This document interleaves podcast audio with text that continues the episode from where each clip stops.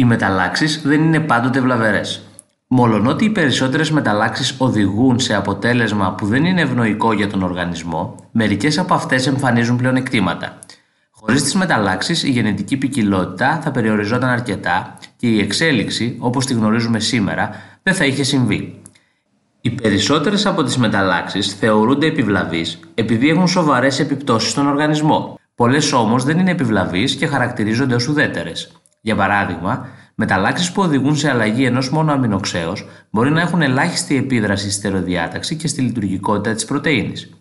Οι αλλαγές που συμβαίνουν σε ένα γονίδιο και δεν οδηγούν σε αλλαγή της αλληλουχίας των αμινοξέων της δημιουργούμενης πρωτενη λόγω εκφυλισμού του γενετικού κώδικα ονομάζονται σιωπηλές μεταλλάξεις. Αλλαγές στην αλληλουχία των βάσεων παρατηρούνται όχι μόνο σε περιοχές του DNA που μεταγράφονται, γονίδια, αλλά και στις υπόλοιπες.